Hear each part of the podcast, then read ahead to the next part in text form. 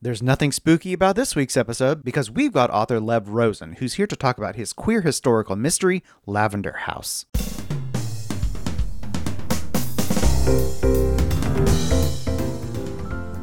Welcome to episode 402 of the Big Gay Fiction Podcast, the show for avid readers and passionate fans of queer romance fiction. I'm Jeff, and with me, as always, is the birthday boy and my husband. it's Will. Hello, Rainbow Romance reader. We are so glad that you could join us for another episode of the show. Happy Halloween. There's so much this week, isn't there? Happy Halloween. Happy birthday to you, because your birthday's coming up on the 4th. And happy birthday to the show, which turns eight on November 2nd. And I should say, it's a big birthday for you. Happy 50th. Yeah, that's a pretty big milestone. And I'm very happy and very grateful that I get to sit here and share it with my husband and you, our wonderful listeners. Thanks for making my birthday so special and for showing up today to celebrate eight amazing years of celebrating queer fiction. Let's raise a glass. Here's to eight more. At least, yes, because then we can be 16 and this podcast can drive. Sweet 16. Now, before I get to my talk with Lev, let me tell you what I thought of Lavender House. I know I know that you love this like a lot and you cannot wait to talk about it. I think I talked about it to you as I read the book. I'm like, oh my God, I this thing right here. Right. I became a fan of Lev A.C. Rosen's work in 2020 when I read his YA novel Camp, which he wrote as L.C. Rosen. Lavender House is simply extraordinary. Set in 1952, this mystery about the death of a matriarch who leaves behind a soap empire was absolutely incredible, with its large cast of suspects, noir vibe, and a look back at a point in San Francisco's queer history that isn't often talked about. San Francisco police detective Evander Mills, or Andy as he prefers to be called, has just been fired. He ended up in the wrong bar and ended up caught in a compromising position by his colleagues. He kept out of the way of the raids for some time, but his luck ran out. Not sure what he'll do next, he's suddenly hired by Pearl Velez, the widow of Irene LaMontagne, the head of the LaMontagne soap empire, who was found dead in her lab at Lavender House. Andy is intrigued by the case, and that Pearl refers to Irene as her wife. That's just not done in 1952. Beyond the stronghold of the LaMontagne family, Lavender House is a queer safe haven where the family can live as themselves, at least within the gates. Pearl and Irene had a life together there. Irene's biological son, Henry, was raised by the two women, and he now has a public life with his wife, Margot, while living at Lavender House with his boyfriend of several years, Cliff, who to the outside is Henry's social secretary. Margot has a relationship with Elise, who runs a club in San Francisco called the Ruby, and she also stays at Lavender House. The household staff, made up of the butler, a cook, and a gardener, are also queer. The only non queer is Margot's mother, who essentially manages the house and was taken in because she really had nowhere else to go. While they've built up and maintained their tight family for years, it doesn't come without a cost. Andy soon discovers that the entire family has motives big and small for killing Irene.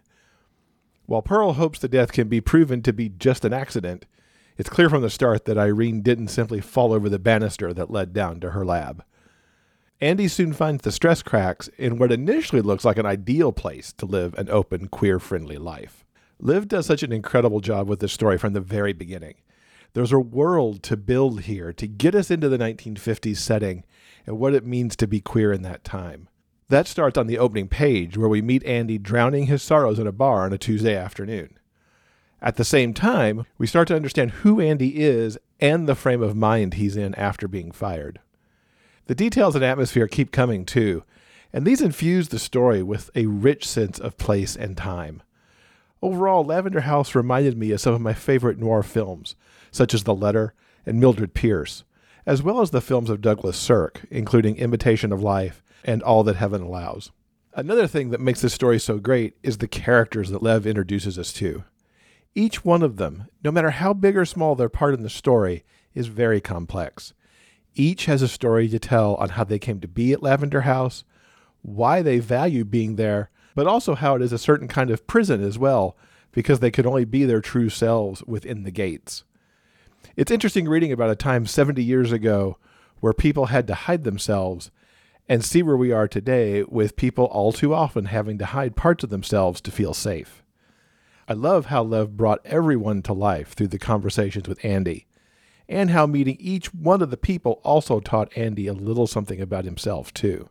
Of course, there are the circumstances around the death to unravel as well. It's a finely crafted mystery.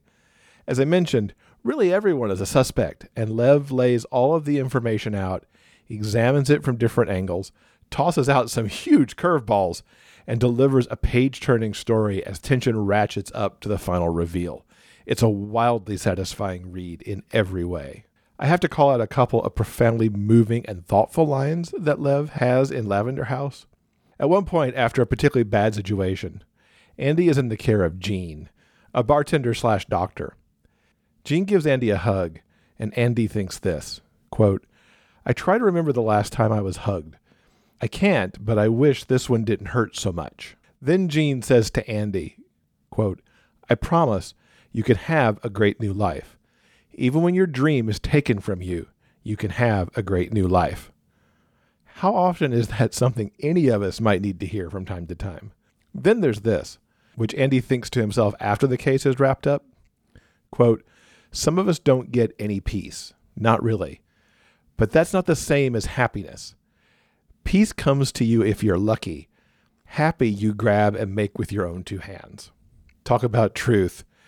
That is, I think, how queer people found happy throughout history with whatever oppression was happening.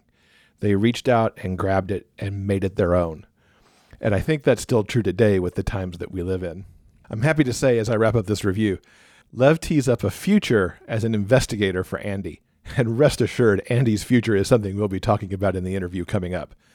In the meantime, if you want a thrilling mystery, I highly recommend Lavender House by Lev A.C. Rosen.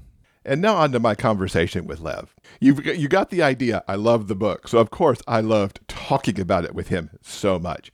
Everything from the research he did and the noir vibe of the book, why he created a soap empire to set the book around, what his favorite scene is, and how Bette Davis helped him figure out everything he needed to know about one of the characters.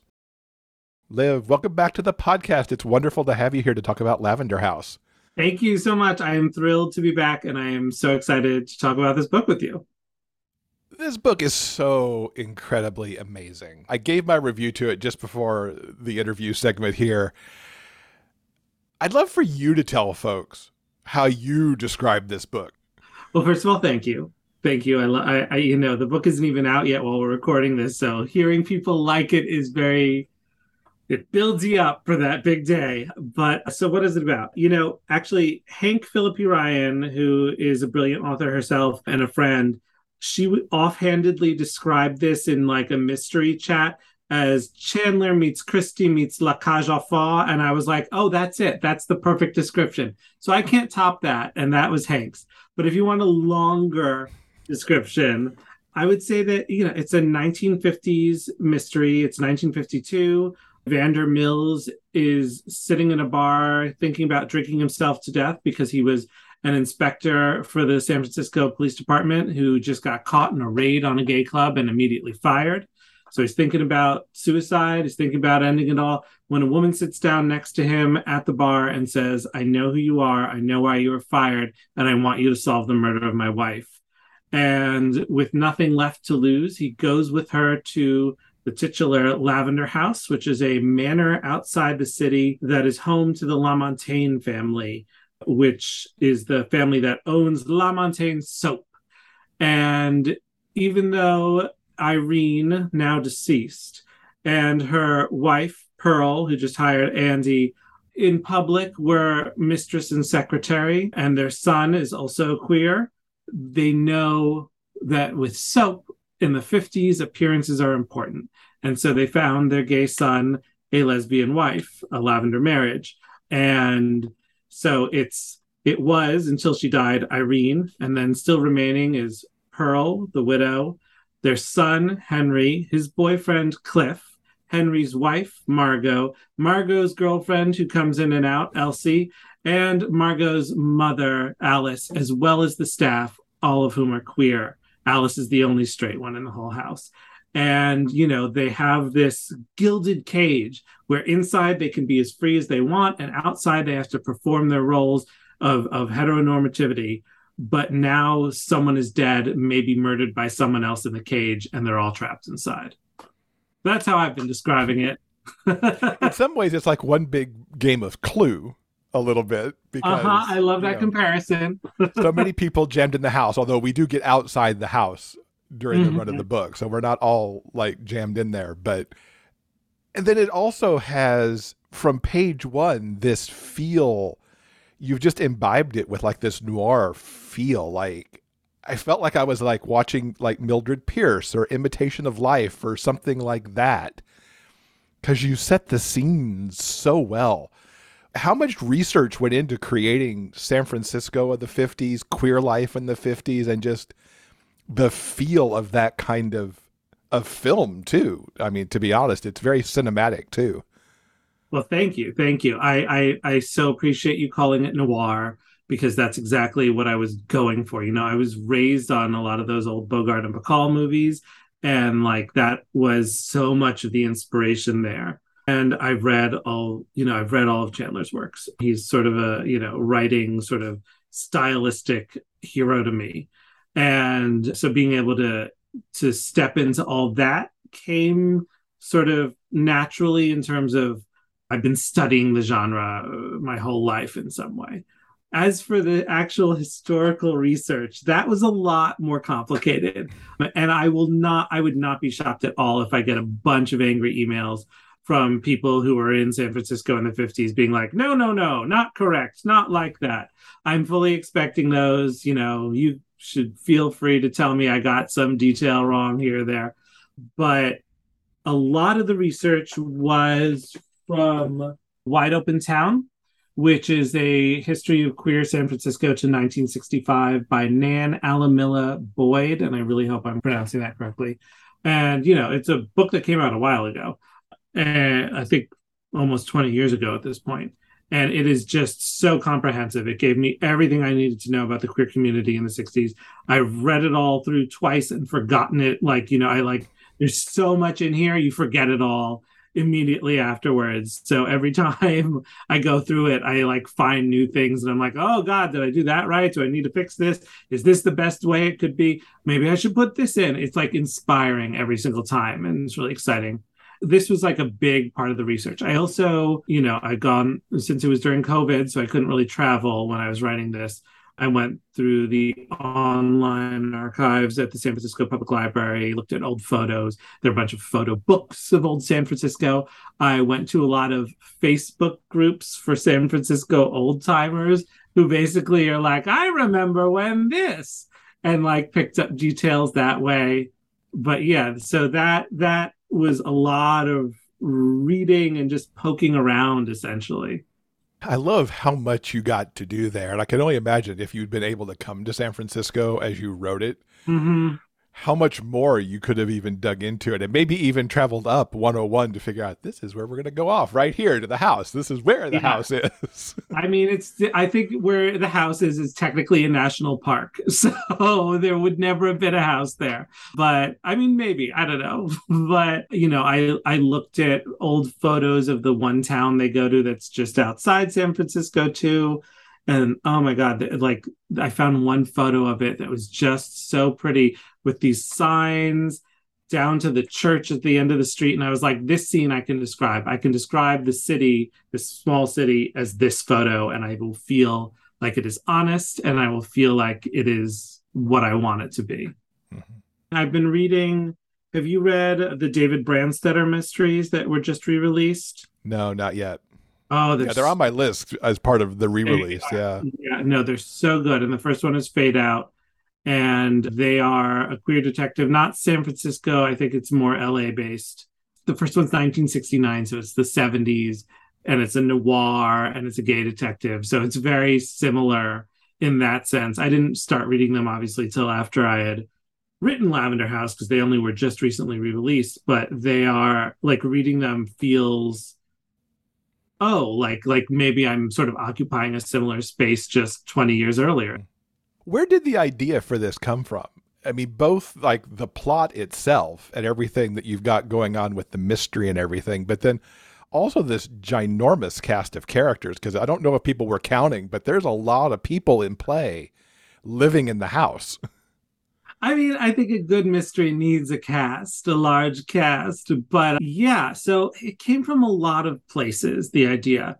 I mean, the the story I like to tell is I was watching one recent adaptation of an Agatha Christie book, I think Ordeal by Innocence, the Amazon one, where it's like kind of over the top and the house is 80% staircase and like everyone's just constantly whispering.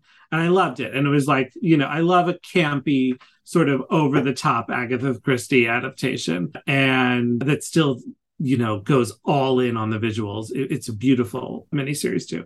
And I remember watching it and being like, these people they like it always feels like at least one of them has to be boring i bet if they were all gay none of them would be boring and so that was definitely a large part of it was and that's why i think even though i'm coming to it as sort of a noir writer it ended up in this very christie space for this first book and i think that that was one of the the big sort of moments where i'm like yeah i'm going to try this i'm going to do this but before that I had also, you know, just been interested in queer history. And, you know, in camp, they have those queer history lessons and they talk about the Mattachine Society. And knowing about all this pre Stonewall queer history and the Mattachine, especially with their sort of layers of, you know, covert meetings and all that, there's something exciting about it that I wanted to explore. And it was mostly happening in California, LA, and San Francisco. San Francisco to me is a little more of a noir town. So that's why I went with that. And then I found this book and it was just sort of meant to be. And I was like, okay, this is happening. I'm writing this book. that is so awesome. Why soap? Oh, oh, okay. Yeah, this is a fun story. And it's a weird sort of insight into my bizarre process. so I was coming up with this story and I was like, all right, all right, what is, you know, happening here? what is going to go on. And the first thing that came to me was like, I was thinking of Agatha Christie and I was thinking of Crooked House because I watched Crooked House too, the Gillian Anderson. Now that's appropriately over the top.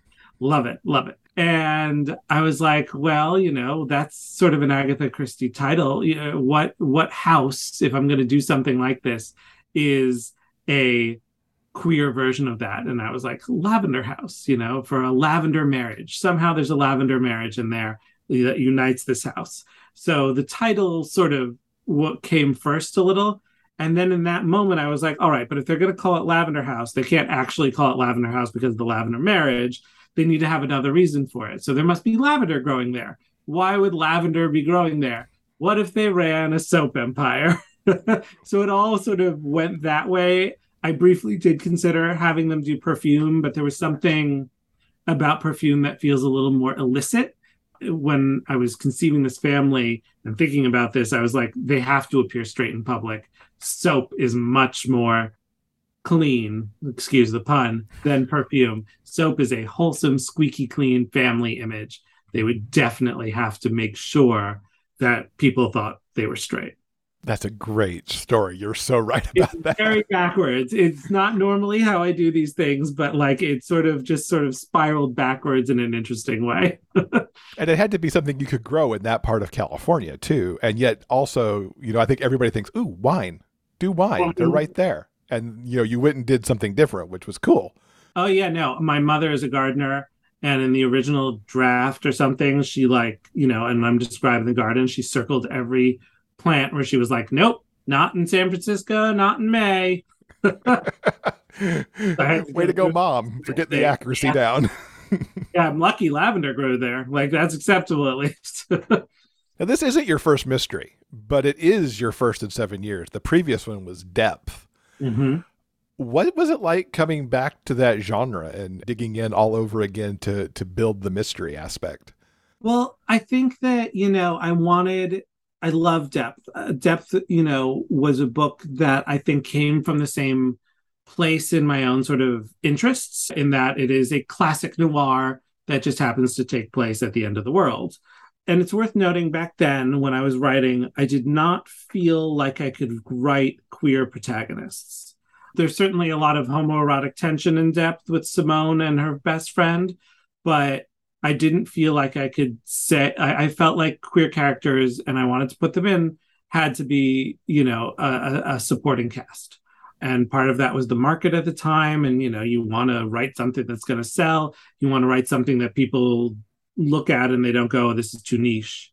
And this was before queer fiction started booming outside of literary fiction, and at least my experience with it. And so part of that, part of my desire to explore noir and still feel as though I was exploring it in a way that felt authentic to me would be to have a female PI. And so, because of that, I couldn't go backwards and I went instead forwards. I tried to get back to a grittier New York by pushing it ahead to when the ice caps have melted and it's just sort of the tops of buildings and bridges and decommissioned boats.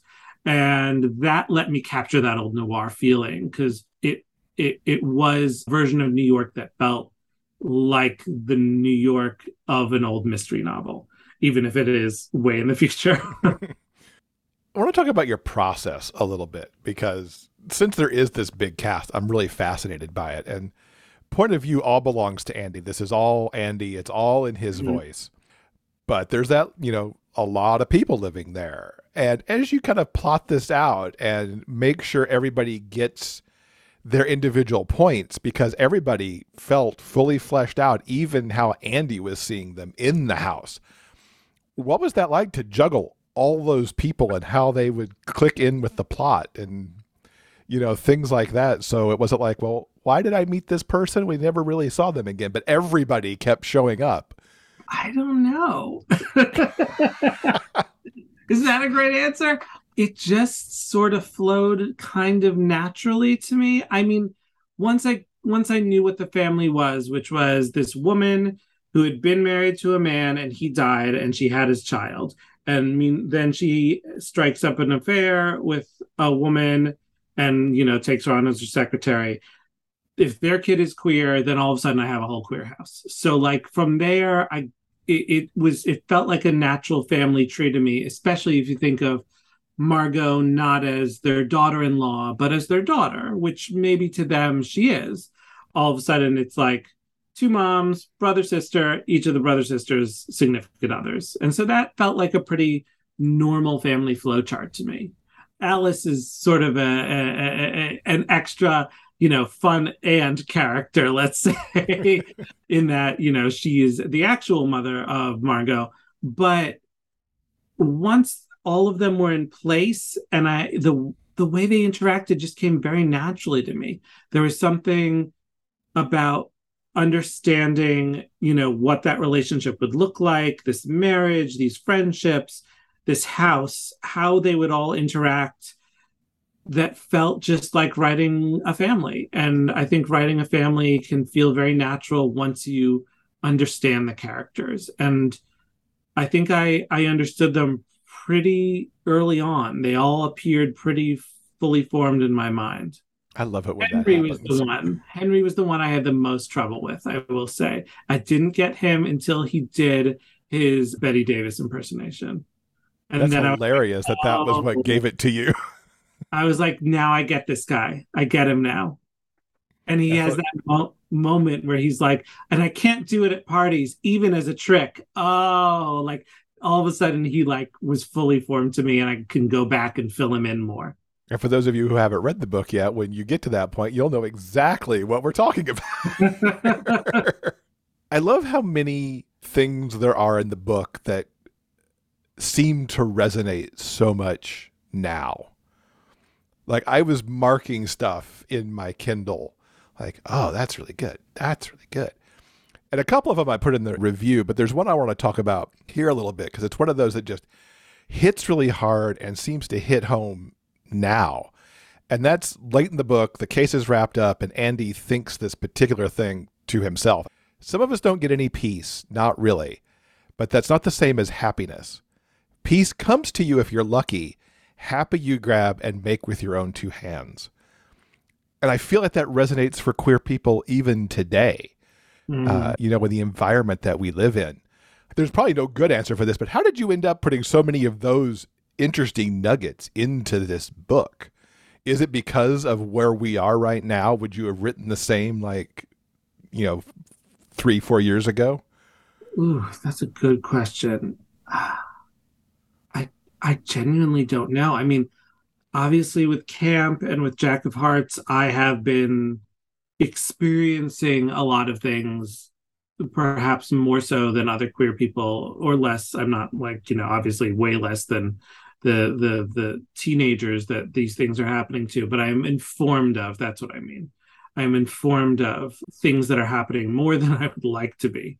My book is being banned here. Your book is being banned there. I get emails from people all the time asking me to somehow fix it. Like i have that power. And so i'm watching this happen as you know and, i'd written the book sort of before all this started i think before the banning got really intense.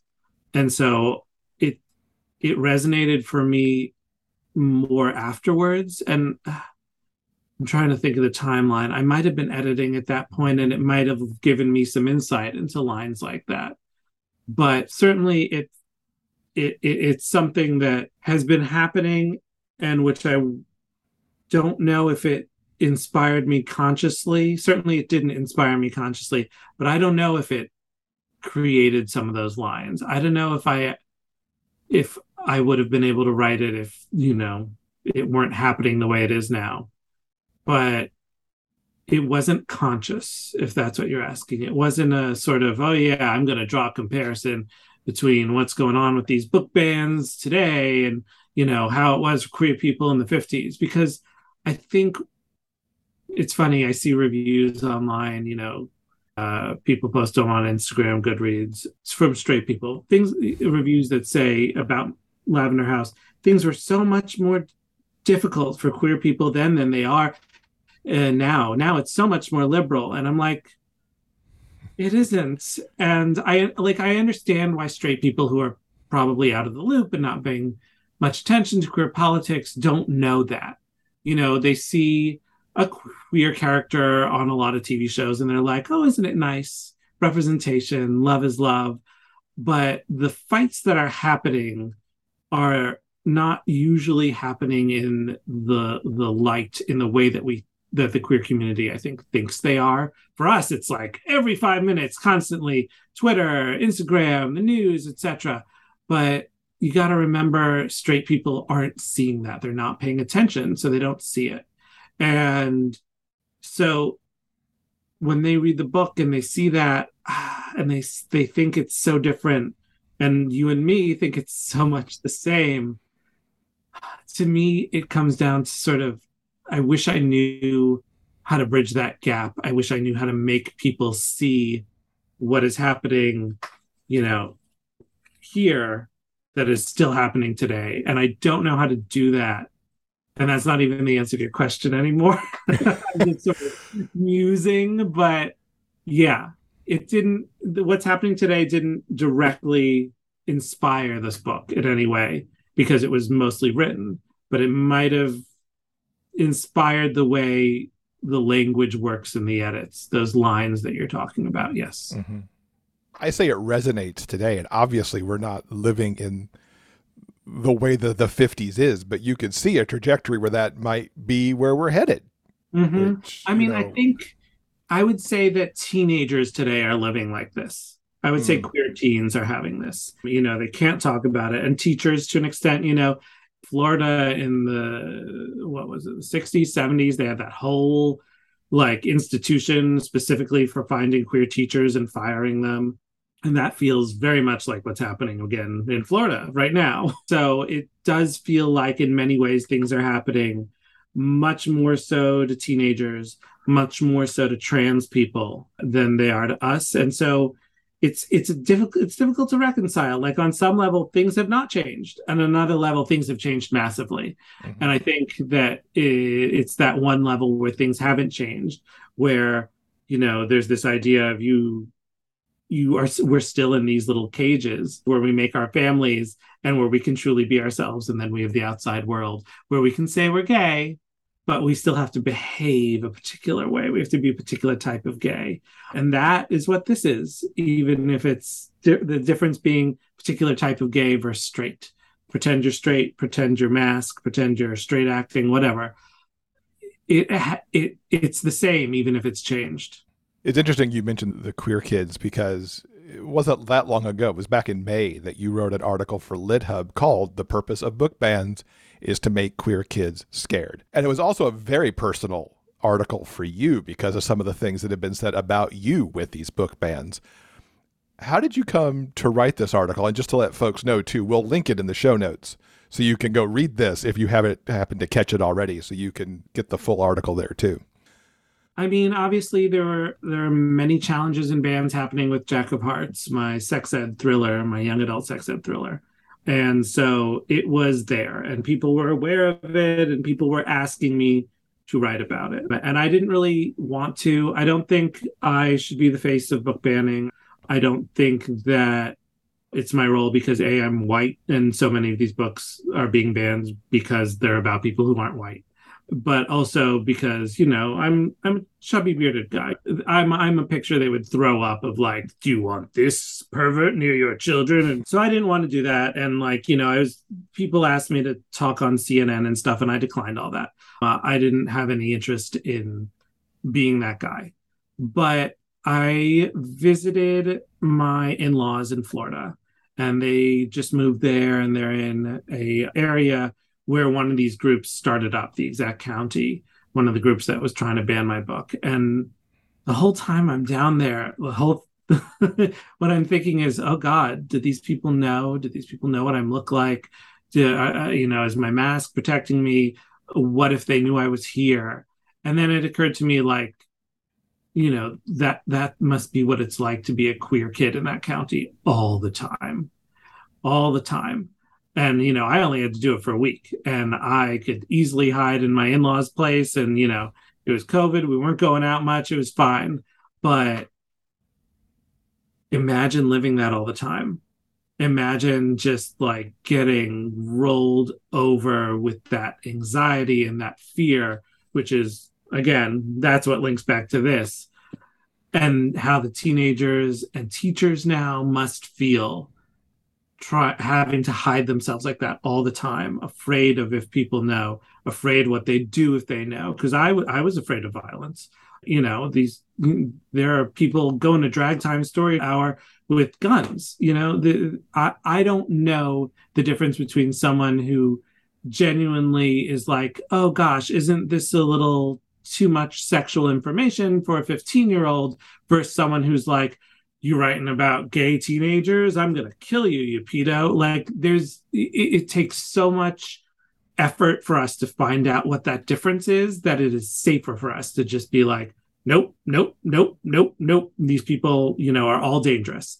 And so that mentality as a teenager all the time that was what i started thinking about. And that's why i wrote the article i think. The thing when people wanted to interview me about book banning in particular, and I did a few, you know, written interviews, and the thing I always said to them was, I will talk to you if you talk to a queer teenager, or at least promise me you will after. you've got to promise me you'll talk to a queer teenager because that's who these books are affecting. And that's who these arguments are affecting too. Imagine being in a town where, you know, I watched the video of a priest get up and say that I'm a pedophile, whatever. But imagine being a, a teenager in a town, being a closeted teenager, and watching a priest get up and say, These books about queer people are pedophiles. Imagine a bunch of people agreeing with him. Imagine other people disagreeing. Imagine all this fighting over you that you can't even, and you don't get a voice in it. And that's why yeah that that's why i think it's most important to talk to the teens and i'm i was just so thrilled when those teens did a walkout. I think it happened like right after I got back from Florida. That was amazing, and there are walkouts in Texas too. And you know, I I I think what I like to say is the teenagers are going to save us, and it's a shame that they have to. Mm. But yeah, that's that's what I was thinking of. I was thinking of the teenagers. I appreciate you talking to us about that because it's certainly not the topic we were here to talk about, but I think it's also an I important topic as well. Spinning it back to Lavender House, what's a favorite scene in Lavender House for you, and preferably one that maybe you can give without giving too many spoilers to the awesome plot. Cliff drunkenly lip syncing in his underwear. there was some difficulty with that. I had picked a song and then I couldn't use the lyrics. And so I had to find a li- song I could use the lyrics for. And so that became complicated. The song changed several times, but the sort of like Cliff in his underwear and a loose robe, sort of drunk and seducing the detective. It's this femme fatale moment, but it's also like just it was so much fun to write. And I I think I knew that that was a scene that I was going to write for Cliff when I invented Cliff. And so that's sort of where his character came from. this drunken chorus boy in his underwear, lip syncing and seducing a detective. I don't think people realize how hard it is to put any kind of lyrics in a book. oh yeah. Share with us because you know we won't do lyrics here, but what were some of the early songs that you had him lip syncing to? I originally wanted him to lip sync to I just wrote a whole article about the songs. The one so there were two before that that I like there was one that I think was too on the nose and then I got to Cold Cold Heart, and that was what I really wanted to use, but I couldn't use that at all because that was like that's that was actually from the 40s, and I think I can only use songs from like 36 or earlier. So I had to like do a big search. I, I recruited some friends. My friend Molly, I think, found the song in the end, and she was like, "This is the vibe you want." there could be a whole Spotify playlist of the like the songs you could not use yeah. Well, I mean, there is a Spotify playlist of all the music mentioned in the book, and it does include the songs I could not use that I wanted to. So oh, it is perfect. up there. Yeah. Deleted scenes. Deleted music, at least. We will link to the Spotify playlist for sure so that people can, can check that out. We got to talk about the cover too. You've held it up a couple times. The cover is absolutely gorgeous. It both reminds me of like wallpaper, a little mm-hmm. bit vintage wallpaper, but also with that central kind of image and the sort of face like of old old old timey brooches, you know, like the, the some of the women cameo, wear yeah. right at the center of neck. How did this gorgeous cover come to be? I am giving all credit where it's due to the cover designer Katie Klimowicz and the cover artist Colin Verdi it's interesting. This is the first time I was like really involved in cover design, and it's because I sort of like sent an essay. Or uh, I usually write a little memo up of like my thoughts and like cover stuff, and I sent one in. And uh, Katie read it and was like, "I want to talk to this guy." Guess it came off as the right kind of out there. So she and I sat down. She had this whole presentation set up. She wanted to use this artist, and she had lots of clips from him and like she was gung ho and there was some concern that maybe his stuff was a little too horror but it, you know the wallpaper stuff he had done which was sort of horror it's like beautiful wallpaper of peacocks and then you look at their tails and it's actual eyeballs. He's he's very talented. He's really good at this subtle stuff. And so i was like all right yeah let's let's do that she wanted to just send him the book and let him come up with ideas. So that's what we did. And he read the whole book. And even though they had only asked him for like three pitches he came back with six or something. And they were all stunning. They were all genuinely like i still have them. I still look at them. They're so beautiful. And these were just rough sketches. And like you know we eliminated some. This is too graphic novel. This is too young. This is too similar to that other cover and we came down to this one but and my editor will enjoy this or or maybe not enjoy the story. So when we were talking about things that could be on the wallpaper, because there are these bunnies, except for this one dead one, we were talking about, you know, well, what what would be on the wallpaper to give it a little more oomph? And I was like, what about rabbits? And one's dead. She was like, I don't think a dead rabbit is going to sell a book club. All I think about is my dog digging up like bowls from the lawn. so we that was the one thing we sort of like outvoted her on was the dead animal on the cover thing. it came out so gorgeous. It's Katie and Colin, and I don't know if you've seen the full thing, but they let's see, they gave me end papers. Oh, that's gorgeous. Beautiful. This is my first look at that because I haven't actually gotten yeah. to hold the book yet. Yeah. Nice. Yeah, and and this is Katie. There are secret rabbits on the book, and this will be a podcast. So I'm going to show people the secret rabbits, but I'm not going to. So if you're watching, you'll see them. So, you know, close your eyes now. But I'm not going to say where they are. But. Uh, Oh. and. It's kind of like Mickey's ears at Disneyland. yeah yeah so there are these hidden rabbits which is like speaks to the theme of the book so perfectly. Yeah no it's it's just gorgeous. I cannot i i i loved his work so much. I hired him to do those postcards that i've been giving away as pre-order bonuses. I think he is just so talented and i'm excited to see what they come up with for the second one. And katie is just she's brilliant. She is she's such an excellent cover designer and choosing him was so smart and what she's done with his work is so smart. Yeah, it's just... Cannot praise them high enough. Like I could go on for hours about how great they are. What's the future hold for Andy? You leave a door open at the end of the book. that door is walked through. I Excellent. I mean, don't want to. I mean, there is a sequel coming next fall. It's called The Bell in the Fog and it'll be fall 23. I'm in edits on it now.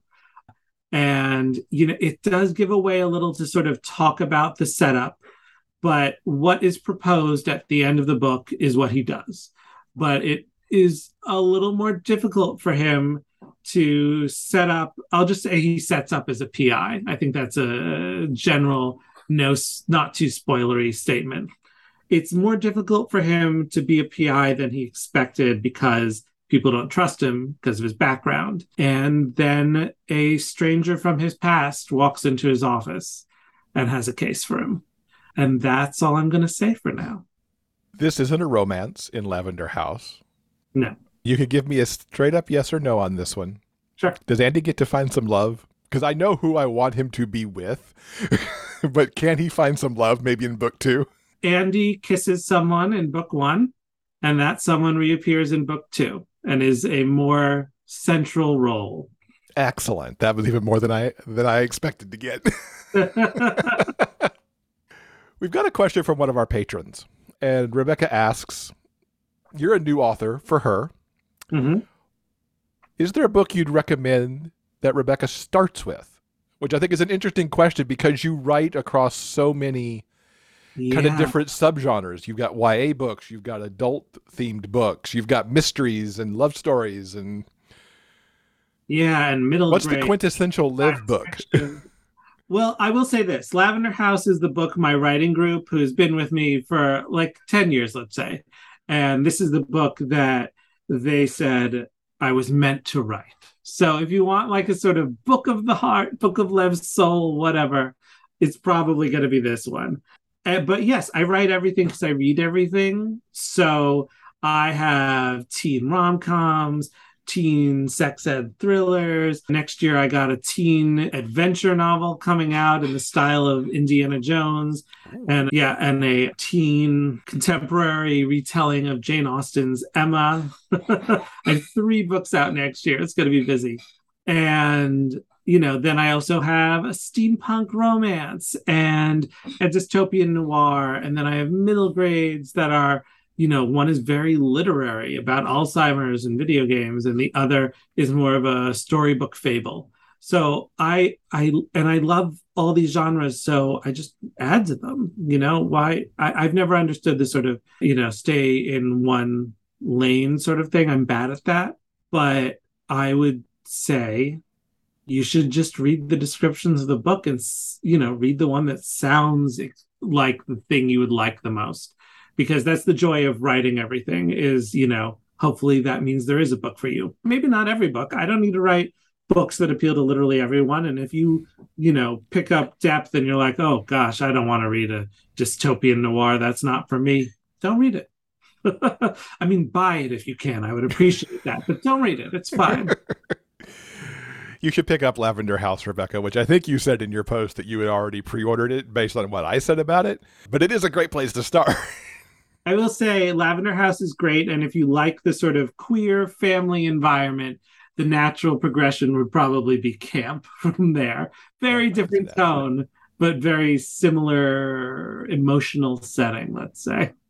And what have you been reading lately that our listeners should, in fact, check out? Well, I'm such a slow reader. My husband can get through like a book a week, and I'm just like, it takes me, you know, months to get through a single book. And part of that is when I'm like deep in writing, I try not to read other fiction because it like gets in my head too much sometimes, and it r- ruins the voice.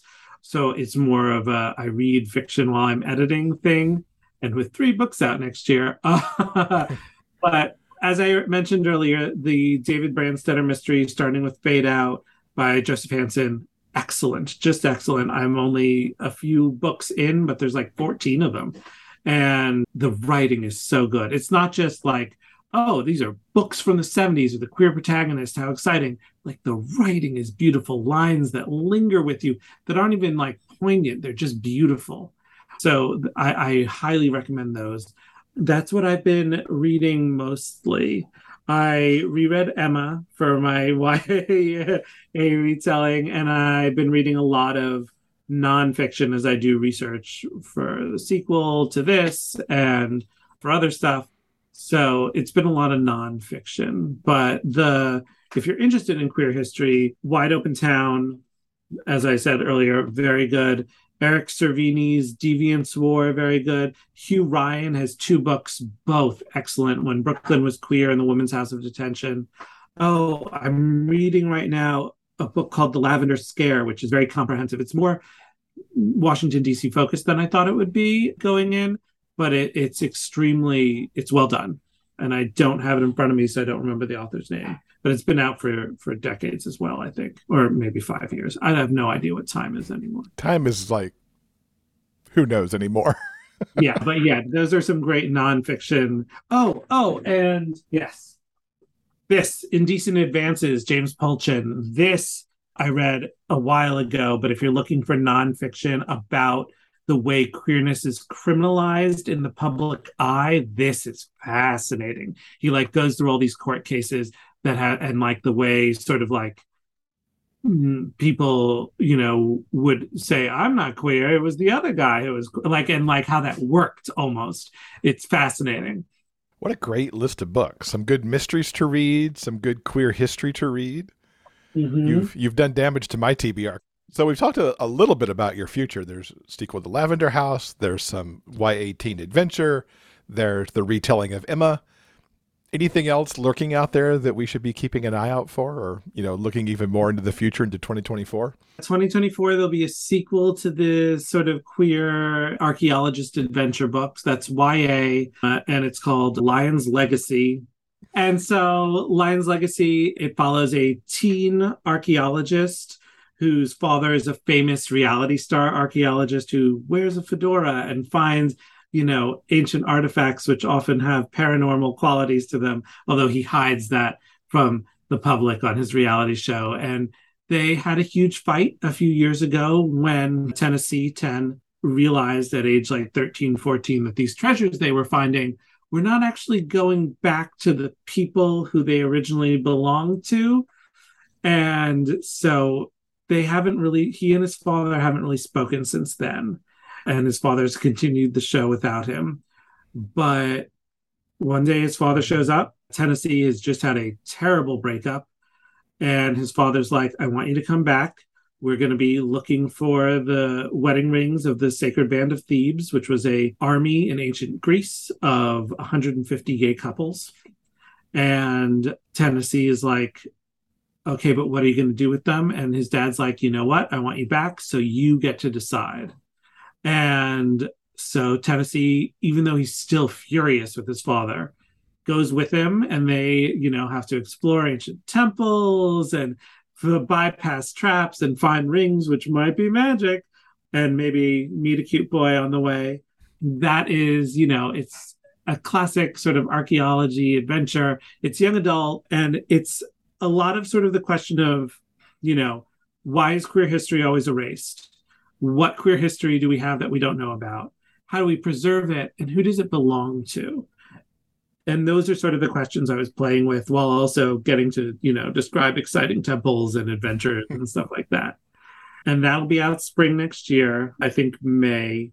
And then next fall, we have the Bell in the Fog, the Lavender House sequel. And then a little after that, sort of holiday season, fall, whatever, We have Emmett, a contemporary queer YA retelling of Jane Austen's Emma, in which Emmett Woodhouse, who definitely does not want a relationship because your brain's not done developing until you're 25, is determined to find a boyfriend for his friend with benefits who is suddenly catching feelings, if only to get him away from him. It's going to be so much fun. I can't wait for next year. Three books from you. Three books. I'm going to be busy. yes, if you're going to be editing for like the rest of this year, probably and into oh, next. Oh yeah, no, they're all they're all almost done. So like into next year, I'm going to be sort of like, what's happening now? But the Lion's Legacy will have a sequel in 2024. Nice. What's the best way for folks to keep up with you online, just to keep up when all these books are starting to roll out and anything new that comes up? I'm on social media as Lev AC Rosen, L E V A C R O S E N. That's Instagram and Twitter. I barely use Facebook because like it got wonky at one point, but on Facebook I'm just Lev Rosen, and I'm on TikTok as Lev AC Rosen too. But I am afraid of that place. I've done like three TikToks. Instagram is the best. I am happiest on Instagram. I will announce things on Twitter, but I try not to engage as much there just because once you're on Twitter, mm, I get depressed. Instagram Understandable. has more photos of cute animals and so keeps me less depressed.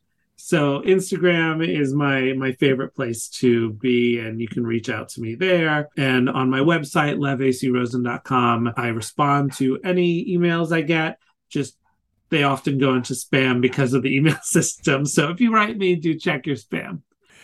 Lev, thank you so much for coming to talk about Lavender House. Wish you so much success with this book and eager to see what's coming in 2023. Thank you so, so much. And it is always a joy to come on your podcast. What you do is not just fun and you do it in a fun way, but it's genuinely like important to the community. So thank you.